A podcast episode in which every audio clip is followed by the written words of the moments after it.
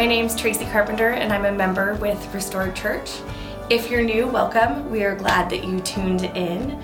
We believe that the church is a family and not just an event, and so we would love to connect with you. Uh, there are a few ways that you can do that. The first being um, through our website, which is www.restoredtemecula.church, um, and then click on contact.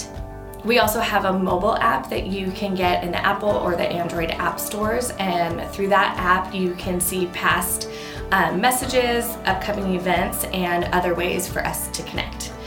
Um, so, with all that said, we hope you enjoy the message. All right. Good morning. Morning, church. My name's Eric. I'm one of the pastors. I want to welcome you. Before we dive in, I'm going to go ahead and pray uh, for our time. Uh, Father, thank you for this morning. Thank you for this opportunity to open up your word and to receive from you. Thank you for this opportunity to gather as your people, to hear about your son, to experience him. And that's my desire for this morning is that I would experience him and that we would experience him that we'd see him a bit more clearly today, that we would have a clearer sense of what it looks like to trust and obey him and enjoy him and operate like him in every area of life to become disciples. God, we love you. Uh, we're grateful to you. And it's in your son's name we pray. Amen.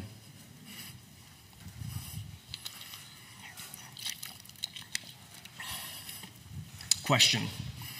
What is the greatest Christmas movie of all time? Answer Die Hard. Question Does Die Hard have needless, gratuitous scenes in it? Answer It was the 80s. Question Am I going to talk like Dwight Schrute all morning? Answer That depends on you. I'm kidding. I'm not a top salesman at a fictional paper company that's dying. My name is Eric Berg. I'm a pastor. Welcome. I am going to talk about Die Hard today, though, for real.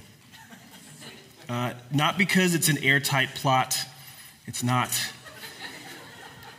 Not because it's necessarily Bruce Willis's best work as an actor. Pulp Fiction didn't come until a few years later. What makes it great for me is that it's a story. It's, like a, it's a, such a relatable story. It's about a dude who developed conviction in the middle of a crisis. That's what Die Hard's about. That's what makes it great. What do I mean by that? What's a conviction? Uh, a conviction can be a guilty sentence. That's oftentimes like the way that we think about it. Someone is guilty. Uh, the court might say, uh, Sir, the court finds the defendant did in fact throw their neighbor's cat over the fence. Snuffles is fine, but you are not guilty. You know, like that's a conviction, right? So I'm not thinking about it from the sense of like guilt and innocence. I'm thinking about it from the perspective of truth and error. So I am convicted when I see the error of my ways and admit the truth. I'm going to say that again. I think we actually have it up on a slide. I am convicted when I see the error of my ways and admit the truth. John McClane was a New York City cop with a beautiful young family. He was good at his job. It was clear who was in charge. John McClane was in charge. He did things his way. His attitude was, I got this. And that's stupid, I know better. And it caused a lot of friction with his superiors. He had a, he had a really broken relationship with authority. And it didn't just cause problems at home, at work, it also caused a lot of problems at home. Fast forward to Christmas 88. Anybody remember that Christmas? Few of us do. That was the, uh, the Super, the, not Super Nintendo, original Nintendo Christmas. Nintendo NES. Merry Christmas to five year old me. It was a good one. Not so for John McClane, though. He was living on opposite sides of the, of the country from his family. He was in New York City, he was working as a cop, and his wife was in Los Angeles, and she got this amazing job out there. And they were separated. They were actually estranged from each other. And so he had this kind of I got this, I know better attitude, and it wound up isolating him from the people he needed the most.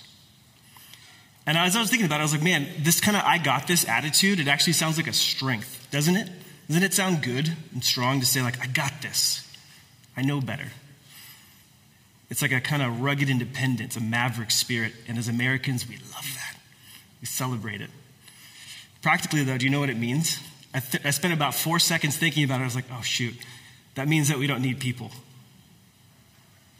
have no need for others. I got this. I know better was another way of saying, I don't need you. In preparing for this message, I started thinking about how often I take this approach in life. I got this. I know better.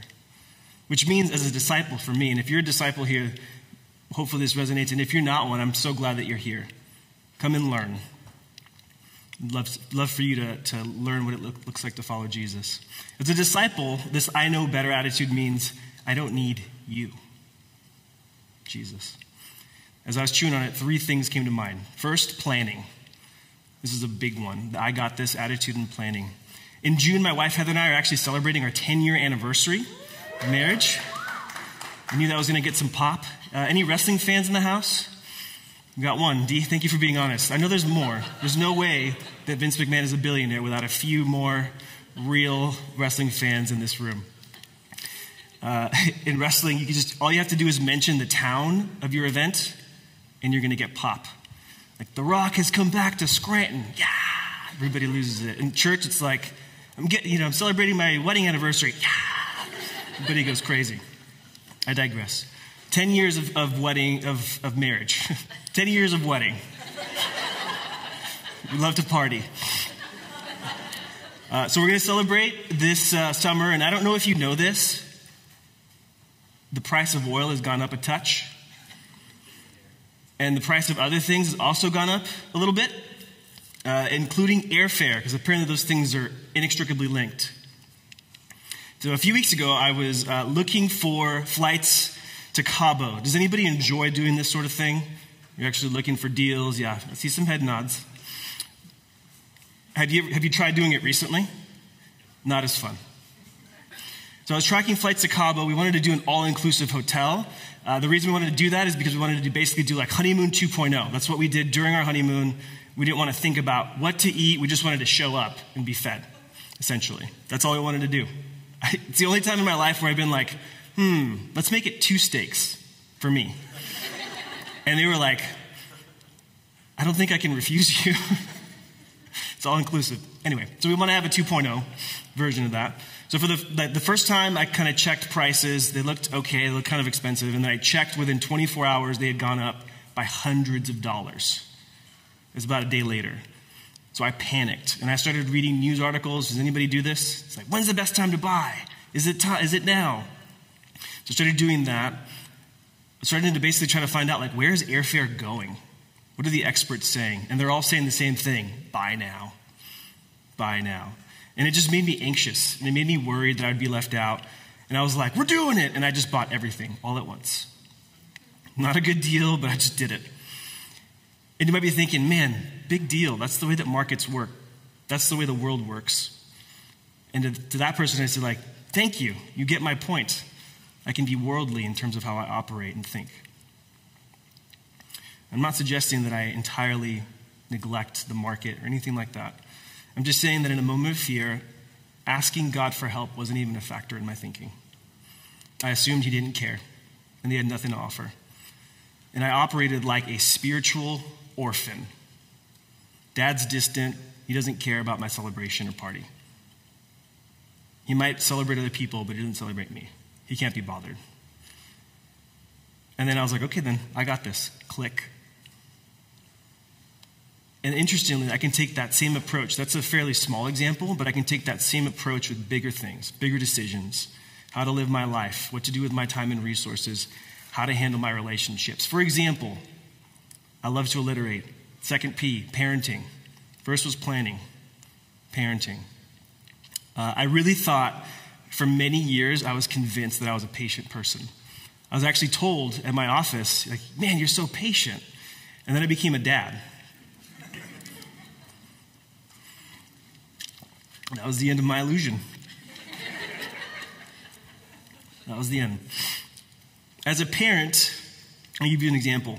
As a parent, sometimes I just dive head first into hard things without asking for help or direction. I'm that dad I got this. I know which way we're going. My wife's like, honey, uh, why don't you ask for directions? Nope, let's go. And take that same attitude towards parenting. Not that the Spirit's my honey. You guys know what I mean. I'm not asking for help. Sometimes I just won't pray or ask God what He wants to do, not only in my child, but in me in a moment of parenting. And I just dive in, and let's just say the results are mixed at best. And too often, if I'm honest, it's more about me and less about Him. It can be more about uh, behavior, like changing. Parenting can be more about behavior modification than, oh my gosh, this little person is becoming like Jesus, and I have a role to play. But I got this. Forget that. I'm diving in. But here's the problem, and I've talked about this recently and last time I preached. What is the main problem in the scriptures that we all have to keep in mind as we're reading it, especially the Old Testament? What's wrong with us? What's wrong with us? Sinful, broken. What's, what's broken? Our hearts don't work the way they're supposed to. And I'm realizing that I can't change a heart. Nobody else is, not my own even. My parenting, my planning are affected by this. I got this, I know better mindset. So is my next P, pastoring. Last one. Sometimes I think more, sometimes I feel like that my words, my teaching, my strategizing, my explanations, my time, my work, that it'll actually lead to transformation in people. I need to do those things, but it can go sideways when I assume that what others need is more of me and what I can do rather than more of Him and what He can do. Sometimes I just need to stop and let Him work. Sometimes the most spiritual thing I can do is just take a nap. But when I don't, what can end up happening is I can sideline Jesus. It's kind of like I'm saying, I got this, Jesus, watch. Which is another way, of, another way of saying, they don't need you, they need me. That's not good for you or for me. So, this I got you kind of mindset can cast a shadow over my entire life. From the smallest things, plane tickets, to the biggest things. I don't think I'm alone. Think about your life. Like, take a minute, just think about your life. How do you know if you have this, I got this, I know better mindset? How do you know? One way to think about it is this What do you fear? What are you anxious about? What causes you pain in life? Take a second to think about that.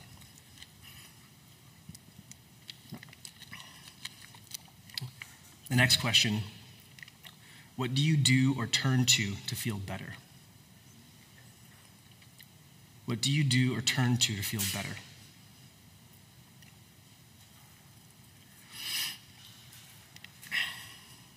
the anxiety and fear that we feel, and the security, the insecurity, I should say, that's often underneath, underneath it, and the strategies that we rely on to feel better.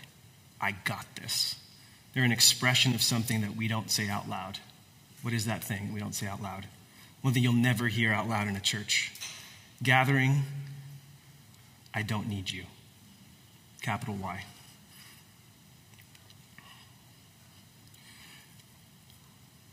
Today, we're going to unpack a promise that Jesus makes that flips this whole thing on its head. And if we receive what Jesus is saying this morning, it's kind of like opening up windows to let in a breeze and sunshine into a dark house. Jesus is offering us openness, light, and refreshment into the dark places of our souls. And it's available to anybody who wants it. Open the scriptures with me if you have them. If you don't, they'll be up on the screen. Matthew 5, verses 1 to 8. Matthew 5, verses 1 to 8. This is the famous Sermon on the Mount. This is the most famous uh, teaching uh, ever, I would argue. I also think it's the best. And it just keeps getting better the more time I spend with it. Just like you just draw out more and more and more of the riches. So today we're going to focus in on verse 8, but we'll read verses 1 to 8. You guys ready? When he, Jesus, saw the crowds, he went up on the mountain, and after he sat down, his disciples came to him.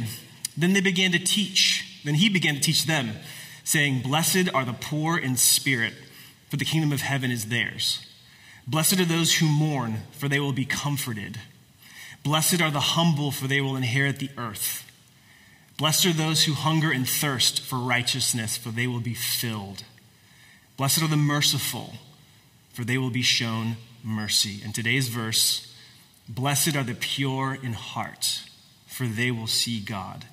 Blessed are the pure in heart, for they will see God. Today we're just going to answer one question Who are the pure in heart?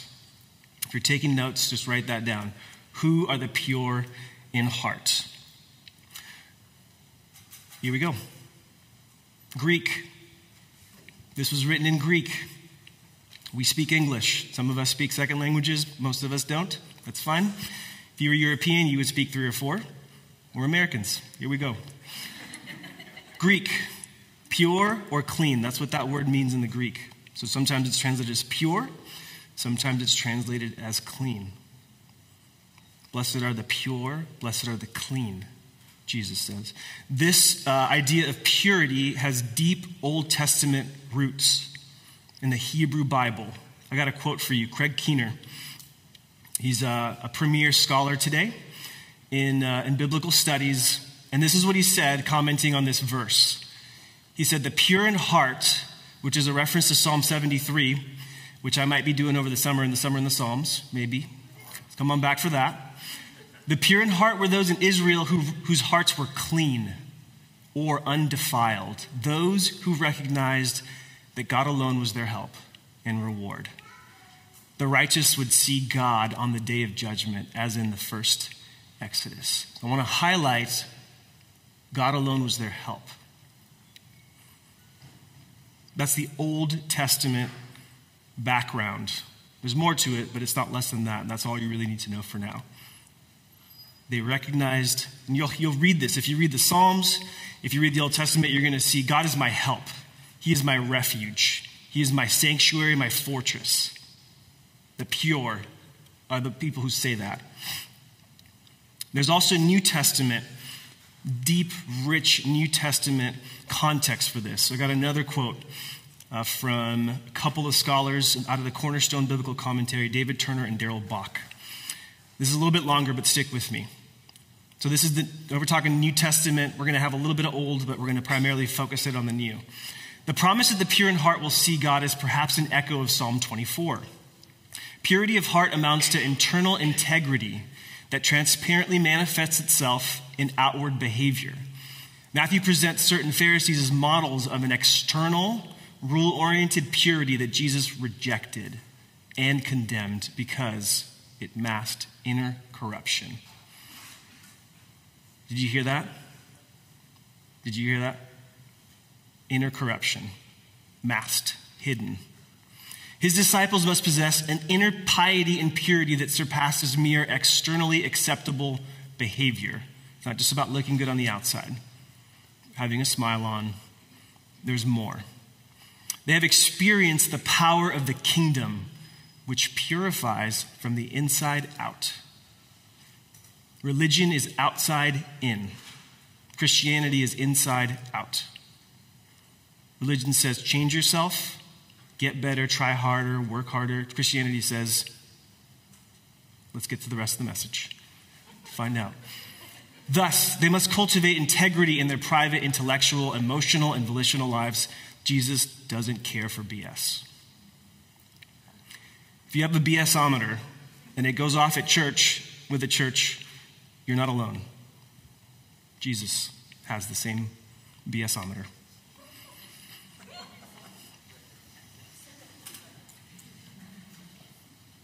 The pure in heart. I read 15 different commentaries on this. I didn't find a single one that was like easy to remember, so I just made it up. You guys ready? The pure in heart are honest, honoring, and humble. Write that down. I worked really hard on that.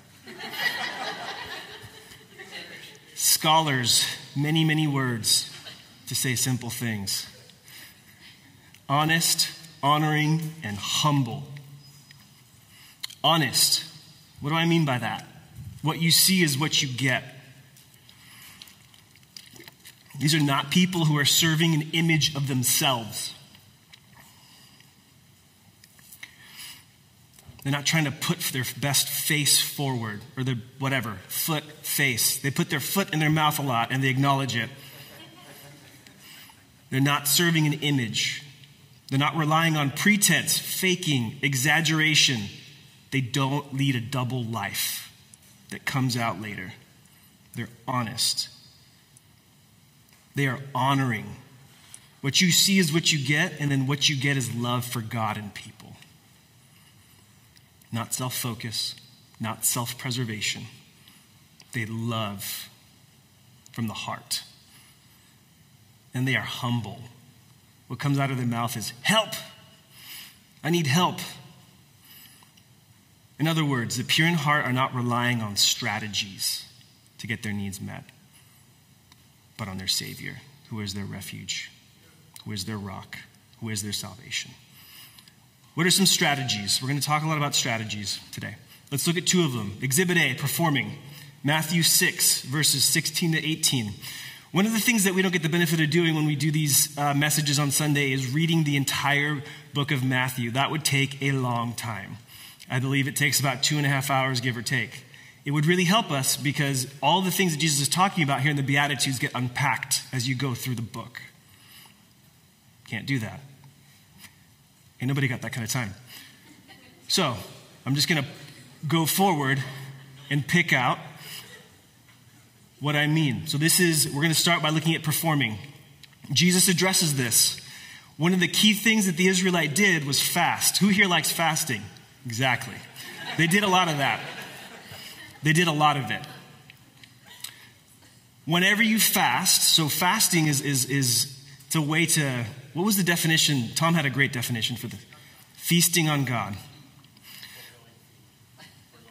The logs coming in strong. Foregoing food to feast on God. So the point is, you get God. That's the point of fasting. You get more of Him. You get clarity, understanding. You feel your own dependence on Him. But here's what was happening fasting was being used as a cover for inner corruption.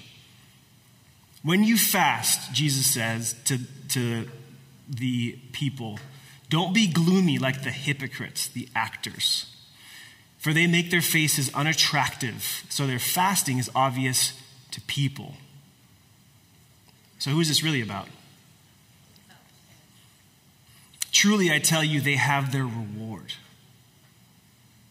I don't need you. I got this. When you fast, put oil on your head and wash your face so that, your so that your fasting isn't obvious to others, but to your Father who's in secret. Performing is a way to prove ourselves to others. It's about us, it's about other people. It cuts God out of the equation.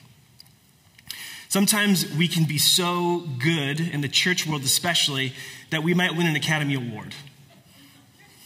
An, if there was an Academy Award of like church performances, there would be some really strong candidates across the nation and world. But Jesus isn't fooled.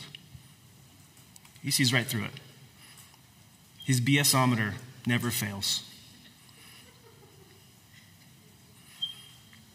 So, religious performance is one thing. I'm here to prove that I'm valuable, I'm good. Here's the thing though strategies, you know what happens with strategies? They fail. What happens if I don't feel valuable or good? Then what? Do I pull back? Do I pass? Strategies fail. So there's religious ways of performing. There's also irreligious ways of performing, secular ways of performing. Cancel culture. If religious culture is to work really hard to look good, then irreligious culture today, cancel culture, is re- working really hard through pressure and shame to make sure others clean up their act. Either way, it's a failed strategy. You know why? What does it miss? What's our problem? Let's hear it. Hearts. Our hearts are broken. And what, is, what does religious performance and cancel culture not touch at all? The heart. It can't. They can only change behavior, only a short time, like my self driven parenting. Performance is, is a strategy that actually gets in the way of purity of heart. We're not done though. There's another P word. I told you I like to alliterate pretending. This comes straight from the Green Book for those of you guys who are in gospel community. If you're new to our community, down the road, if you jump into an intro to gospel community, we're going to cover this in a lot more detail. But pretending and then performing is another strategy. Look at Matthew 23, verses 27 to 28. Matthew 23, verses 27 to 28. And this is Jesus. He says, Woe to you, scribes and Pharisees. A woe, W O E, is uh, it's a curse. It's like pronouncing a curse, in a sense. What did he do in the Beatitudes? What did he pronounce?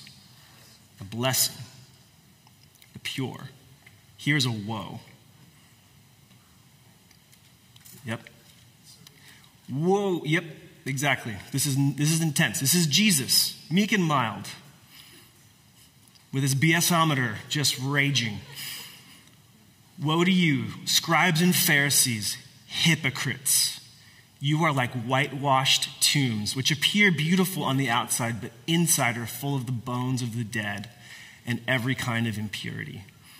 In the same way, on the outside, you seem righteous to people. You look good, you look right. Looks like you're in right relationship with God and people, but inside you are full of hypocrisy and lawlessness. Pretending is a way to hide in plain sight. Others don't know the truth, but Jesus knows. Are there any fans of the show Friends in the house? Three of us. Know, there's more. It's just not possible. No way that you, are like the most famous TV show of all time. There's three of us that like it. Also, I'm going to find the wrestling fans in the room. We're going we're to talk later. I know you're going to be watching WrestleMania today. What? okay. Uh, when there was a there was a little while. This feels like ancient internet stuff, but whatever. There was a little while where there was something really popular on the internet called like your Friends quiz. Anybody know what I'm talking about? Which character of Friends are you? Anybody? Yes. Three of us. Again, this doesn't become a thing if three of us are acknowledging this. Okay. So there's a friends quiz. I'm always Ross. Every time. I'm particular and pedantic. the Mesozoic era is actually the bigger category. The Jurassic era is a subset. But don't tell that to the reptiles in the back because they don't know that, that era is over. I'm Ross. So I'm Ross. My favorite character, though, might be Monica. Would anybody be a Monica in the room? B. Okay, all right. I probably shouldn't have asked that because I'm about to share, whatever. We can scrub that from the tape later. Uh, so, Monica, I think Monica has what is potentially the greatest moment in the history of Friends. If you don't know who Monica is, she is a, um, how would you describe her? She's a neat freak, tightly control, like tight control, very well organized. Yes, it's not all bad. It's not all bad. Neat freak doesn't. I yeah, I guess it sounds negative. She's she's intense. She's well organized. One of the things that's fascinating about Monica's house is what isn't happening in Monica's house, which is that it's never messy. If you watch the show, it's always clean. And there is a an emphasis on cleanliness in Monica's life. Some of you might know where I'm going with this, but if you don't, uh, we go through this, you know, years of, of getting to know Monica, of, of, loving Monica, and then she ends up getting married to Chandler, and Chandler is a whole other character, but they end up, you know, they, they live in the same house, and one day, uh, Chandler's like, I'm going to take, there's a door in the house that's locked. And I think it's got like extra locks type of thing. So Chandler's like, I'm gonna, I'm gonna open this, and so he does with his wife's tools. Uh, he he opens the closet. What's in the closet? Everything.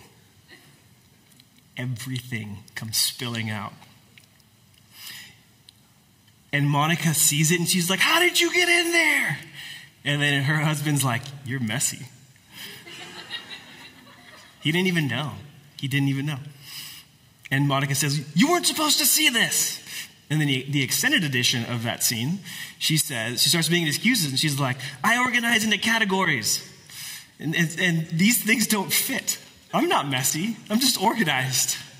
And then eventually at the end, she just comes undone. She's like, okay, now you know I'm sick. There's something wrong with me. Pretending it will fail. Strategies always fail. That's a silly example, but the reality is sometimes we live our lives the same way. We have all this stuff locked up in a closet, and we can try to leave our mess in a dark place where the light can't reach it. But it will spill out. It's just a matter of when and how. Pretending and performing are two ways of saying, I've got this, I don't need you. Here's the problem these strategies hurt us. What do they cultivate in our hearts? Dishonesty, dishonoring others, and pride. We were made for better things. We're made in God's image, for crying out loud. God made us to be like Him. David, King David was a man after God's own heart. You guys who have been in church for a while know who he is. If you haven't, I'm so glad that you're here. King David is a dude who did some amazing things in his life. He followed the Lord into some really difficult, painful, messy situations that didn't go well for him. But he did it out of the love, out of honor and honesty and humility. Really a remarkable human being to the point where he was called the man after God's own heart. One day, uh, King David was home. Uh, he should have been probably out with his men fighting, but he was home. And he saw something. And he wanted that something, someone. He saw that it was good. He took and he ate. If you don't know what I'm talking about, he saw a woman that wasn't his wife, took her. He repeated the sin of Adam and Eve, who saw the fruit, looked good, took it, ate. Like Adam and Eve, David fell. Tragic. He got this woman pregnant, Bathsheba, and then he got called out because there is no BS in God's kingdom. It's just a matter of time. David tried to cover it up by murdering Uriah Bathsheba's husband, but he got called out. David faced a moment of crisis. He could continue pretending, defending, blaming, deflecting, saying, I was just tired and I've been through so much. Why can't. What does he say? He says, I've sinned. I've sinned. David saw the error of his ways and admitted the truth. A conviction. That's a conviction. And you know what it says? It says that the Lord forgave him. You were forgiven. The consequences were significant and serious for him.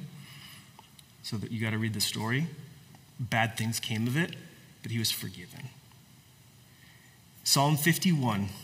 If you've ever been in a spot where you've blown it big time, Psalm 51 is, I don't know, there's a scripture that's more relevant, impactful, enlightening than Psalm 51. It's David's prayer for restoration after he fell, after Nathan outed him, after a friend of his was like, You, you sinned, and, and David acknowledged it. Psalm 51, verse 1, we're going to read it real quick. It says this Be gracious to me, God. This is the cry of a pure heart after failing. Be gracious to me, God, according to your faithful love, according to your abundant compassion. We talked about mercy last week. David's appealing to the mercies of God. Blot out my rebellion. He's not denying it, he's not saying I didn't. He's saying, I need you. Completely wash away my guilt and cleanse me from my sin. for I am conscious of my rebellion, and my sin is always before me. Against you and you alone I have sinned and done this evil in your sight. So you are right when you pass sentence. You are blameless when you judge. So here there is the guilt element of conviction. He was convicted, he was guilty. Indeed, I was guilty when I was born. I was sinful from I was sinful when my mother conceived me. Surely you desire integrity in the inner self, and you teach me wisdom deep within. David was honest with God, with himself, and with others. How do we know that? We just read his words.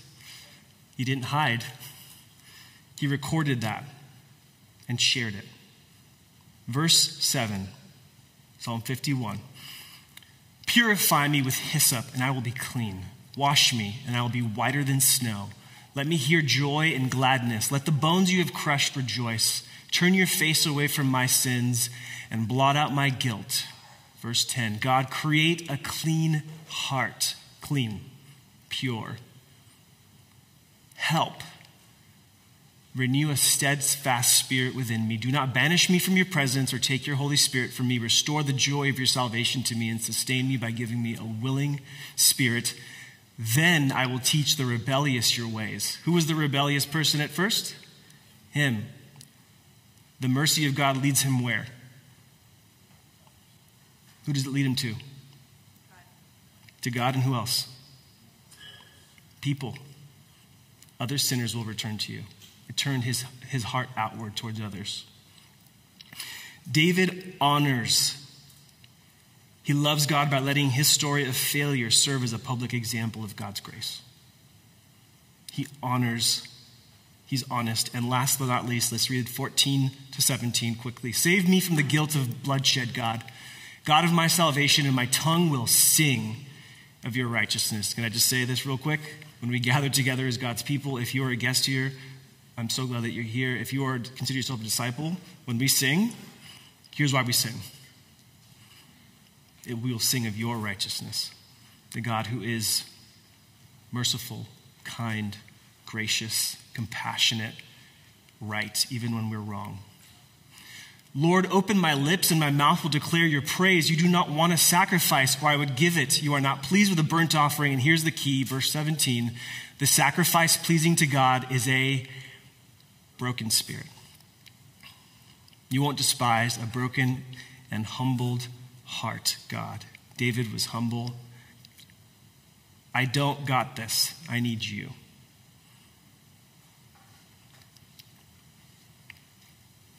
I don't got this. I need you.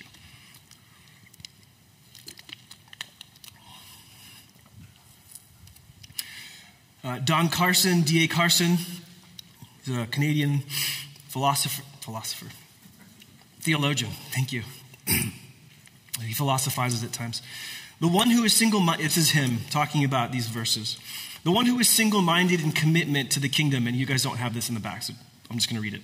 The one who is single minded in commitment to the kingdom and its righteousness, which is coming soon, chapter 6, verse 33, we'll get there. The one who is single minded will also be pure on the inside.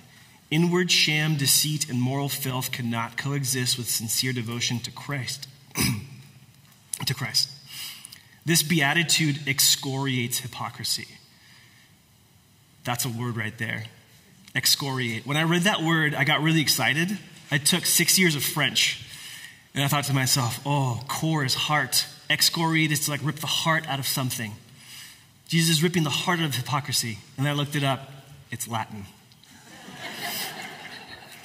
and I thought, Don Carson's, he's from Quebec, French Canadian. This is, to- nope, it's Latin. So I had to look that up. Excoriate, here's a big word. Put this in your, uh, write this down, impress your friends. Excoriate, from Merriam Webster, which I want so badly to be someone's best man just to start my speech with. Merriam Webster's dictionary defines love as, but now you can say, Merriam Webster's dictionary defines excoriate as to strip off the hide. Ex means out, and corium means skin, hide, or leather to excoriate, to take the hide out. In Psalm 51, what we see is David, in view of God's mercies, taking off what he used to cover himself the hiding, the blaming, all that stuff. He took it off. God covered David's shame. Jesus' BSometer is because he loves us too much to let us cover ourselves in our, with our strategies. That's why he's got one. If you remember in the garden, I talked about Adam and Eve. Adam and Eve, they saw the fruit, it was delightful to the eyes. They took it, they ate it. And what is the first thing that you see them do? Hide. What do they put on themselves? Fig leaves, covering. Why do they do that? Because they were exposed, naked, and ashamed. The Lord Jesus, with these verses, excoriates hypocrisy. He takes hypocrisy off the table for the Christian. Because he's saying, don't cover yourself. Why would he say that? Why would he say that? Isn't it better to be covered up than naked and ashamed? There's something far better for us. What is that thing? On the cross, Jesus, the Son of God, who never sinned, who loved God and people, who had a finely tuned BSometer, never used it to hurt people, but did use it to help people. He was not a judgmental man, but he was an honest man, an honoring man, a humble man. Jesus went to the cross in what condition? Naked, exposed.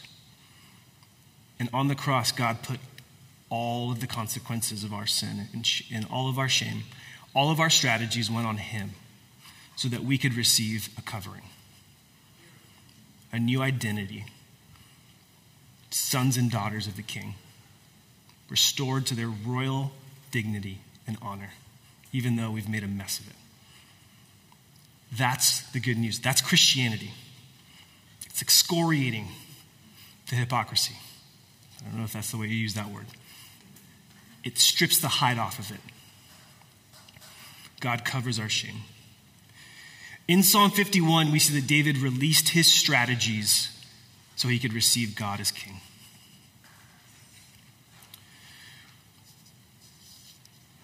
On the 30th floor of a building, burning building in Los Angeles, John McClane, die hard. John McClane was in a burning building by himself uh, international terrorists who actually weren't terrorists, they just looked that way.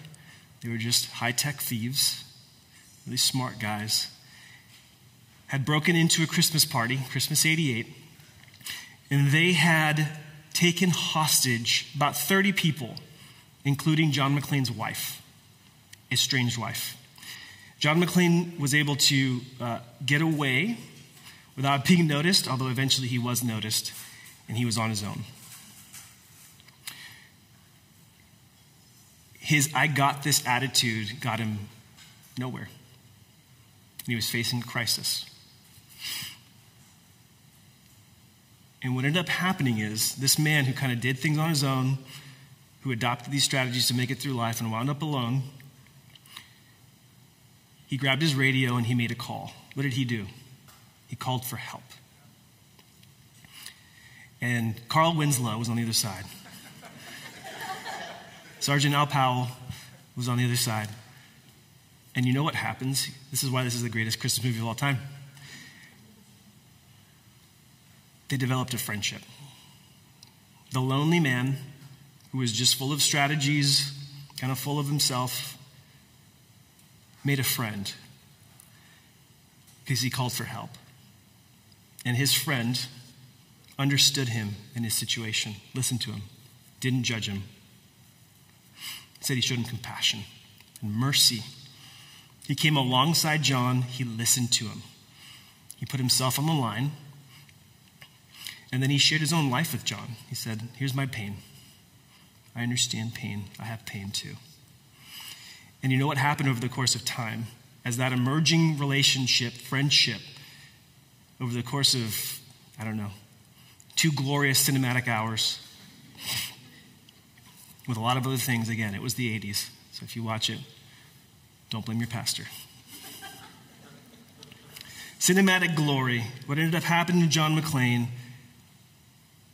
was that he saw the errors of his ways and admitted the truth. He was alone, estranged from his wife, and he came to the conclusion it took him a while to get this, but he realized, I messed up. When my wife got this great job offer, I should have supported her instead of just doubling down on me. She's the best thing that's ever happened to me. She's heard me say, I love you, but she's never heard me say, I'm sorry. And he tells Al, Al, please tell my wife that. She's not sure if he's going to live or die. It was a Christmas miracle. Best Christmas movie ever. He saw the errors of his ways, he admitted the truth, he was convicted by love. If you are a follower of Jesus or if you desire to become one, Jesus wants to convict you with his love. By the way, if this is true of you already, Jesus is sitting there not telling people, do this, do this, do this. He's saying, you are blessed. So you need to understand something.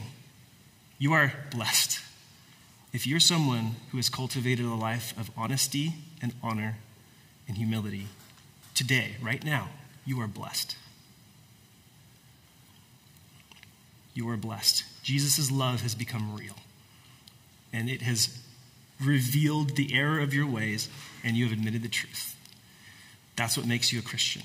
Not getting your life together, not getting your act together. It's that reality. And if that hasn't been the case for you, you're not sure, I want to quickly share three things another alliterated framework for you. Let's look at uh, profession, public, and private. If you guys can put that slide up. Profession, public, and private equals pure. There's another slide too that breaks it down a little bit more. There it is. Boomtown. Baptized. Christians are baptized. They've made a profession of faith. They've said, This Jesus who's cleansed me and washed me, I submit to his cleansing publicly.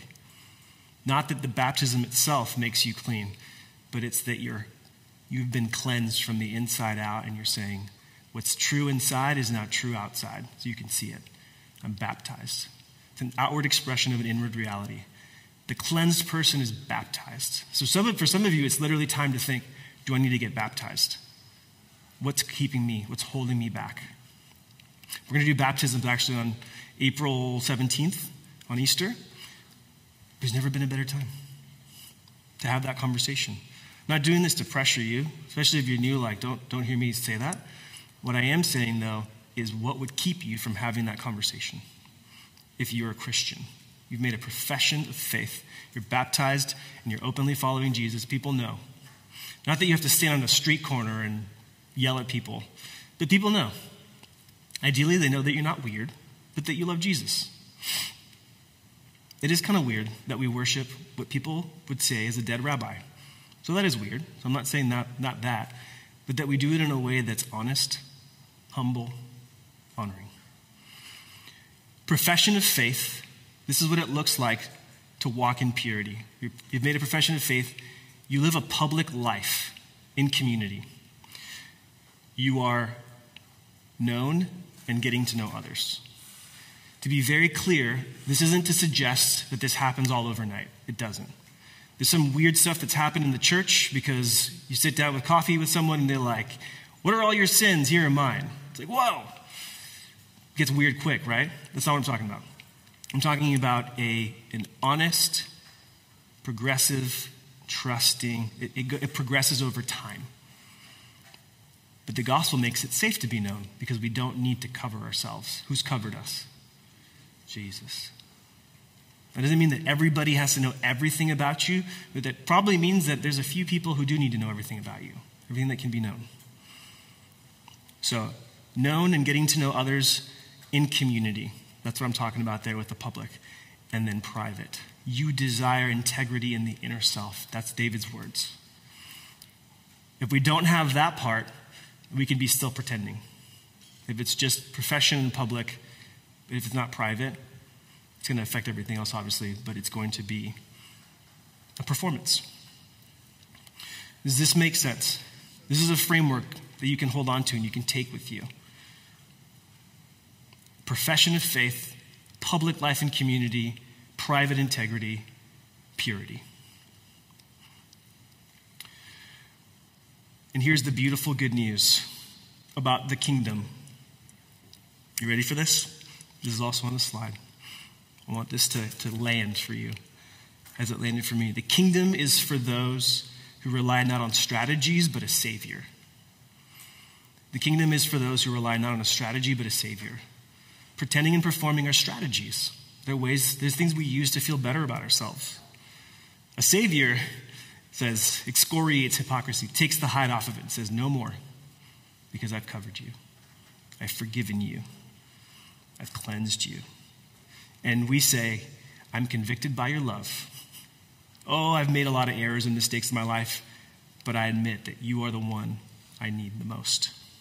So I just want to end with this question. I'm going to call the band back up. I want to end with this question What strategies might you need to release to receive the kingdom? What strategies might you need to release to receive the kingdom? Maybe there's things that are kind of stirring up in you as I'm talking. Maybe it's a profession of faith, a public profession of faith. That's maybe your next step, or having a conversation about it. Maybe it's taking a step to be known in community because Jesus covered your sin and shame. And there's no more need to hide or pretend or perform as though that will make you right or that will cover you. Maybe it's that public life, or, excuse me, the private life of integrity. Maybe there are things that are hidden in the dark. Maybe Monica's closet is a thing for you. And maybe there's things that are in the dark that Jesus is like, like Chandler, taking the door off. Are you going to be like, no, no, no, no, no? Are you going to be like, all right. All right. You love me. You took my shame on yourself, so I'm not going to keep this hidden anymore. I'm going to release that strategy, and I'm going to receive my Savior. What is it for you? That's my question. What do you need to release to receive the kingdom? For some of you guys, you've been doing this work. You just need to rejoice. You just need to sing with reckless abandon as we sing because you're blessed. It's not woe to you, it's blessing to you. I'm going to pray, and we'll go into our, uh, response time. Father, thank you. I thank you that you have helped us to see the error of our ways and to admit the truth in your Son. Jesus, who takes the hide off of hypocrisy and strategies and puts on a beautiful covering white robes, pure robes, righteousness. A righteousness as good as his own, so that we could stand in your presence and see your face one day. Thank you for that. I thank you that Jesus, you are a friend who understood our situation. You didn't come to judge and condemn. Instead, you showed us compassion and mercy. And you came alongside us and listened and loved us. And I thank you that now we are convicted by your love and blessed. I thank you that you're a Savior and that we don't need to hold on to strategies anymore, but we can release them so that we can receive your kingdom. Pray that you would help us. Please fill in all the gaps. In my teaching and preaching spirit, you do a work that I can't do of bringing conviction. I ask that you would do that, and I pray that you would open our hearts to actually receive what you want to give us today. Whether that's like a refreshment of the soul so that we can rejoice with reckless abandon, or maybe for the first time to lead the release strategy so that we can be pure. Whatever it is, help us with the next step. We love you. It's in your name we pray. Amen. I'm going to get the uh, prayer team also to hang out in the back. I'm going to hand it off to Tom.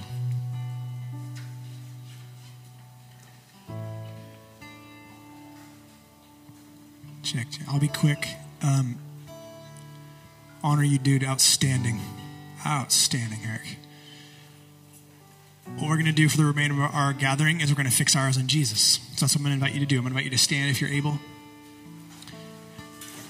Blessed are the pure in heart, for they will what? See God. The next 15 minutes is just fix your eyes on Jesus. Fix your eyes on Jesus.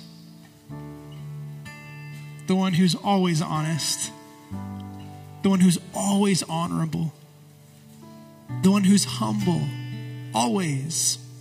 For every single time that we aren't, He is graciously, and He offers that perfection to you to cover you with it.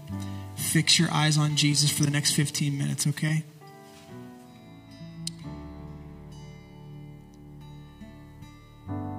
Jesus, you're so holy. There's nobody like you, beauty unmatched.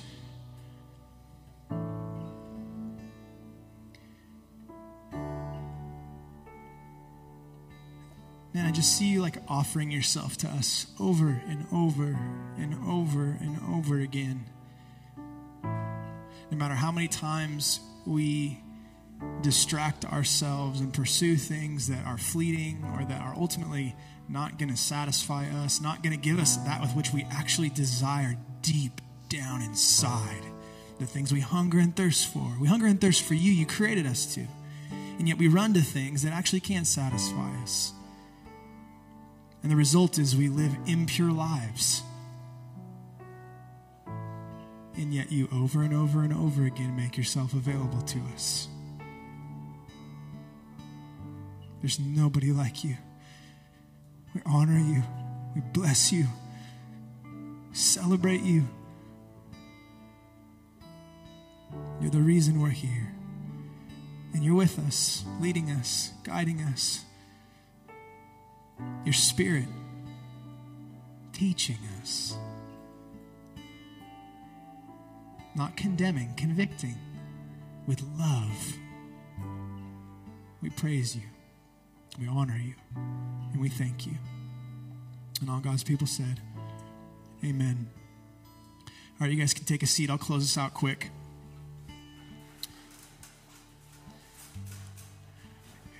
Eric mentioned performing and pretending. And I don't, I don't care who you are, you're just like me. We oscillate back and forth between those two when we're not living the life that God created us to. And I want to leave you this week with, honestly, the, the, a charge, a challenge to think critically and to think honestly about which one of those you're more susceptible to. And in the process, I want to ask you a favor don't eliminate the other one as though, oh, I don't struggle with that. No, we oscillate back and forth. Sometimes it's the season of life we're in, sometimes it's our circumstances. And Eric mentioned something to me that I think might be helpful this idea of performing. It's the I got this idea. I got this, I got this, I got this. In, in a sense, I don't need God. I got this. Do you struggle with that? And then the uh, the pretending one. What was the phrase he used? I love that.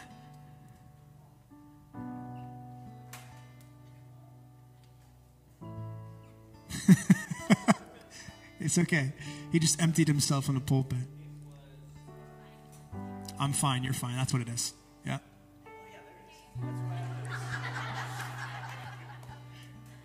Marshall coming in clutch, bro. Coming in clutch. No, but those two words, I'm fine, is there a more frequent lie uttered out of the mouths of men and women, boys and girls, in the history of the world than I'm fine? Maybe you are. I, am not judging you. I'm not saying that you're not if you are. If you are, dude, yes. But if you're not, you're pretending. And if you're pretending, you're hiding and you're choosing shame when Jesus has purchased freedom with his blood for you forever. So I just want to put this in front of you, pastorally in love, to say, look at the offer. God's offering something to you, namely himself, but he's offering the benefits of his kingdom. That's what this series is all about in Matthew the king and his kingdom. We want to be people who live in and embrace God's rule and His reign and His way, His kingdom, every moment of the day. Pretending and performing, you know what it does? It taps out of the kingdom of God. Now, I don't want that. And that's what we were created for. Okay, guys? Listen, know that you're loved. Think critically about the pretending and the performing piece. Um, I would highly encourage you. There's so much gold in Eric's message this morning. Uh, the team does a really, the team, Mark does a great job of getting that posted every week. If you need to listen back to this one, this would be a good week to listen back to. I want to encourage you. Receive God's, his, his gracious invitation to his kingdom, to his rule and his reign by setting aside pretending. I'm fine by setting aside performing, I got this, and embrace the Savior, the lover of your soul, whose love never runs out on you. We sang it this morning, okay? Know that you're loved. Enjoy your Sunday, okay? Uh, listen, one more thing. How much time do we have? What time is it? We have until noon. The kids' workers are going to be back there till noon. So you have like five minutes or so. The prayer team's available. There's a couple of you I talked to this morning. I really want to encourage you receive prayer before you leave. There's a trusted men and women who make themselves available to minister to you. Some of you, God's already kind of stirring things in your heart. There's things that are on the forefront of your mind. Maybe you're emotional. Maybe you're. That's the Spirit of God working. Okay, let that let, us bring that to completion by your act of faith by coming to him through prayer. Let somebody minister to you and care for you okay? Be the hands and feet of jesus to you before you leave. So we'll do a soft close here. Just make sure you make your way um, to get your kids by noon. If you need to pray for someone this is the time to do that. If you just need to sit and pray great. But this is this is a, still part of the gathering but it's a soft close so you'll see people leaving and doing those kinds of things okay? Love you guys very much. Enjoy your sunday